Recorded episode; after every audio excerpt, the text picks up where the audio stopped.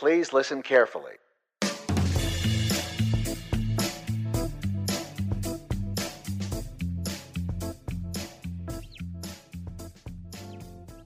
Salutations, toppers, and welcome to today's episode of the Turn of Phrases podcast. I thank you for giving me some of your time today, and I hope this episode finds you well. Today, we're continuing our series of sense related phrases with some sight related terms. Stay tuned after the end of the episode for a promo for one of my pod pals from the Podfix network. Now, let's see what we can learn about today's phrases, origins, history, and more.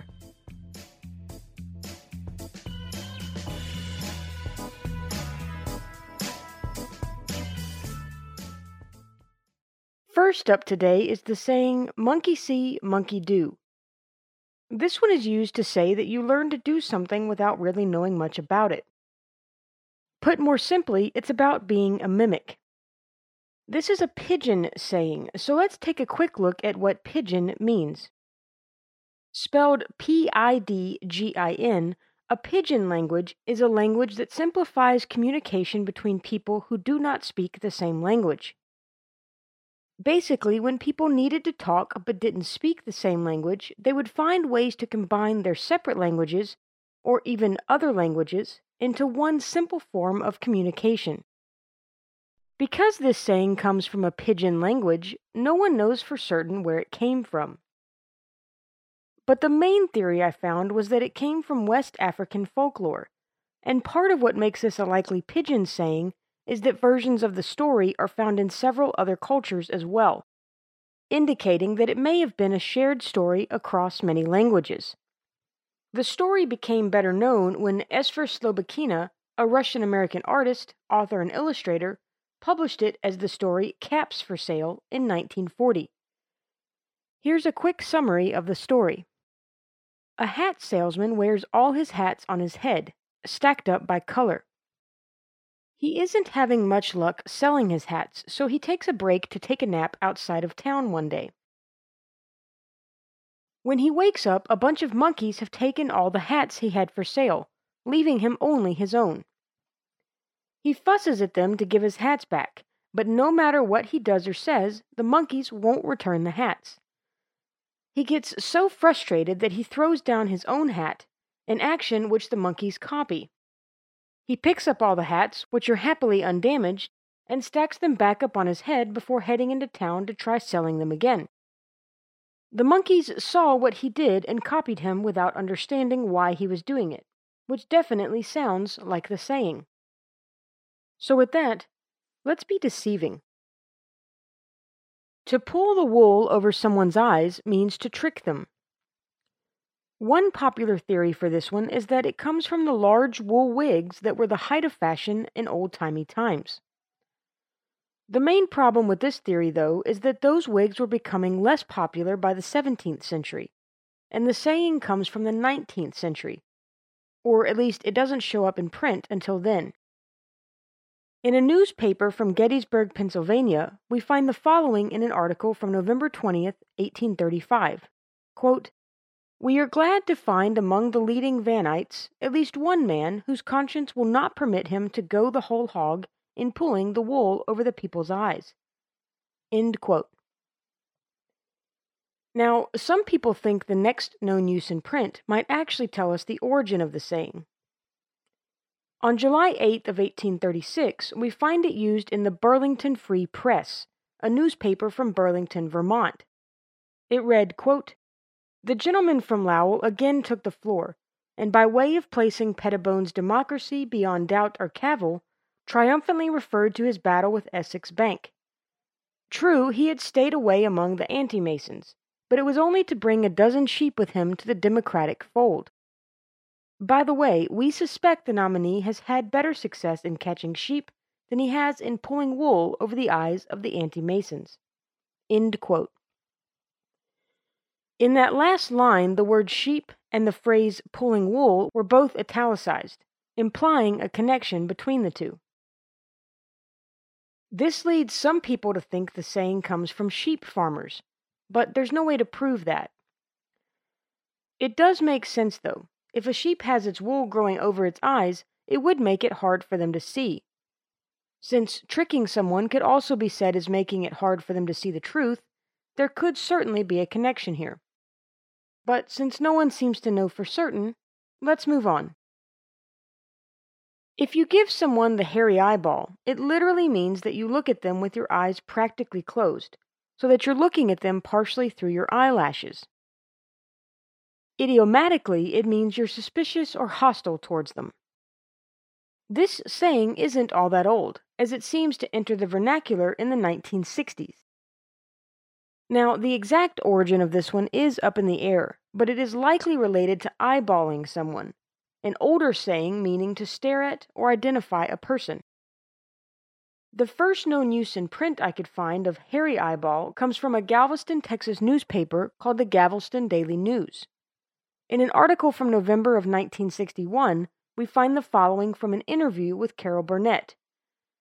Talking about her sister, she said, quote, she was telling me about a boy looking at her, and she said, He gave me the hairy eyeball. That meant he liked her. End quote. So, while this is the right saying, it has a meaning that is pretty much the opposite of how it's used today, showing admiration instead of annoyance. While the reason for the switch seems unknown, it was being used negatively by 1963, as we find it in the New York Daily Times that year also in November. It said, quote, He gave me the hairy eyeball, means that someone is disapproving. End quote. I didn't find anything else out about this one, so now I have a couple of turn of phrases tidbits for you. Seeing eye to eye means you agree with someone, and this one comes from the Bible. It's found in the book of Isaiah, chapter 52, verse 8, which says, Thy watchmen shall lift up the voice, with the voice together shall they sing. For they shall see eye to eye, when the Lord shall bring again Zion. During the Korean War, a similar saying, eyeball to eyeball, came into use, meaning being face to face with the enemy. There's not really anything else to this one. We know exactly where it came from, but it's a popular one, so I wanted to share it. Let's move on. An eye for an eye, also said as the longer version of an eye for an eye and a tooth for a tooth, means that a wrong should be punished by an equal wrong. This phrase, or at least the idea behind it, is thought to have come from ancient Babylon, specifically the Code of Hammurabi, who was the king of Babylon from 1792 to 1750 BC. It was said as quote, if a man has destroyed the eye of a man of the gentleman class, they shall destroy his eye. It's also in the Bible more than once, but the earliest use is in the book of Deuteronomy, chapter 19, verse 21. It says, Life shall go for life, eye for an eye, tooth for tooth. Now, before moving on, I want to mention that some people attribute the newer saying of an eye for an eye makes the whole world blind to Gandhi, but there is no proof he actually ever said this. So, with that, it's time for today's familiar quotation.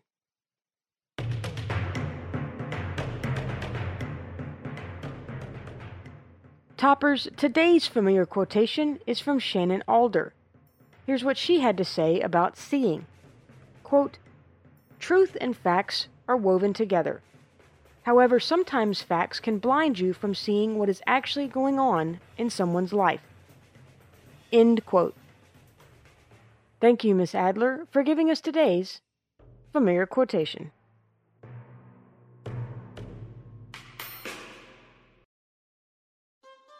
All right, toppers, it's time for today's For Better or For Words. Love advice from old timey times. Remember that this advice is over a hundred years old, and I'm sharing it for entertainment purposes only. Now, let's hear from the ladies first. Don't let your husband expect to read all your correspondence as a matter of course. Each should respect the other's privacy. And now for the men. Don't hesitate to talk politics with your wife. Many men are satisfied to believe that women don't understand politics. Why don't they? Because they never have a chance to crystallize their beliefs by thrashing out questions of public interest in argument with men who have studied them. Encourage your wife to read and talk of political matters. Never mind if she sees things quite differently from you. Let her form her own views and express them.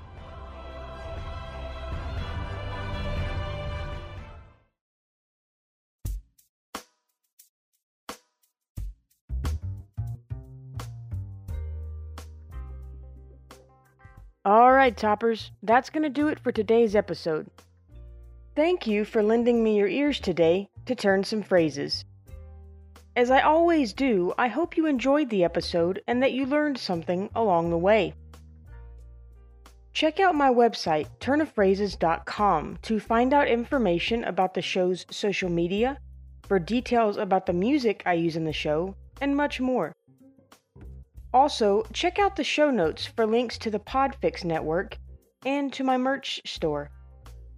If you had a good time listening, please consider subscribing or leaving a rating and review. Last but not least, if you know someone who'd enjoy the show, please tell them about it to help spread the word. Thanks again for listening to the Turn of Phrases podcast. Researched, written, hosted, and produced by me, Brisky. I'll see you next time, Toppers. Toodaloo.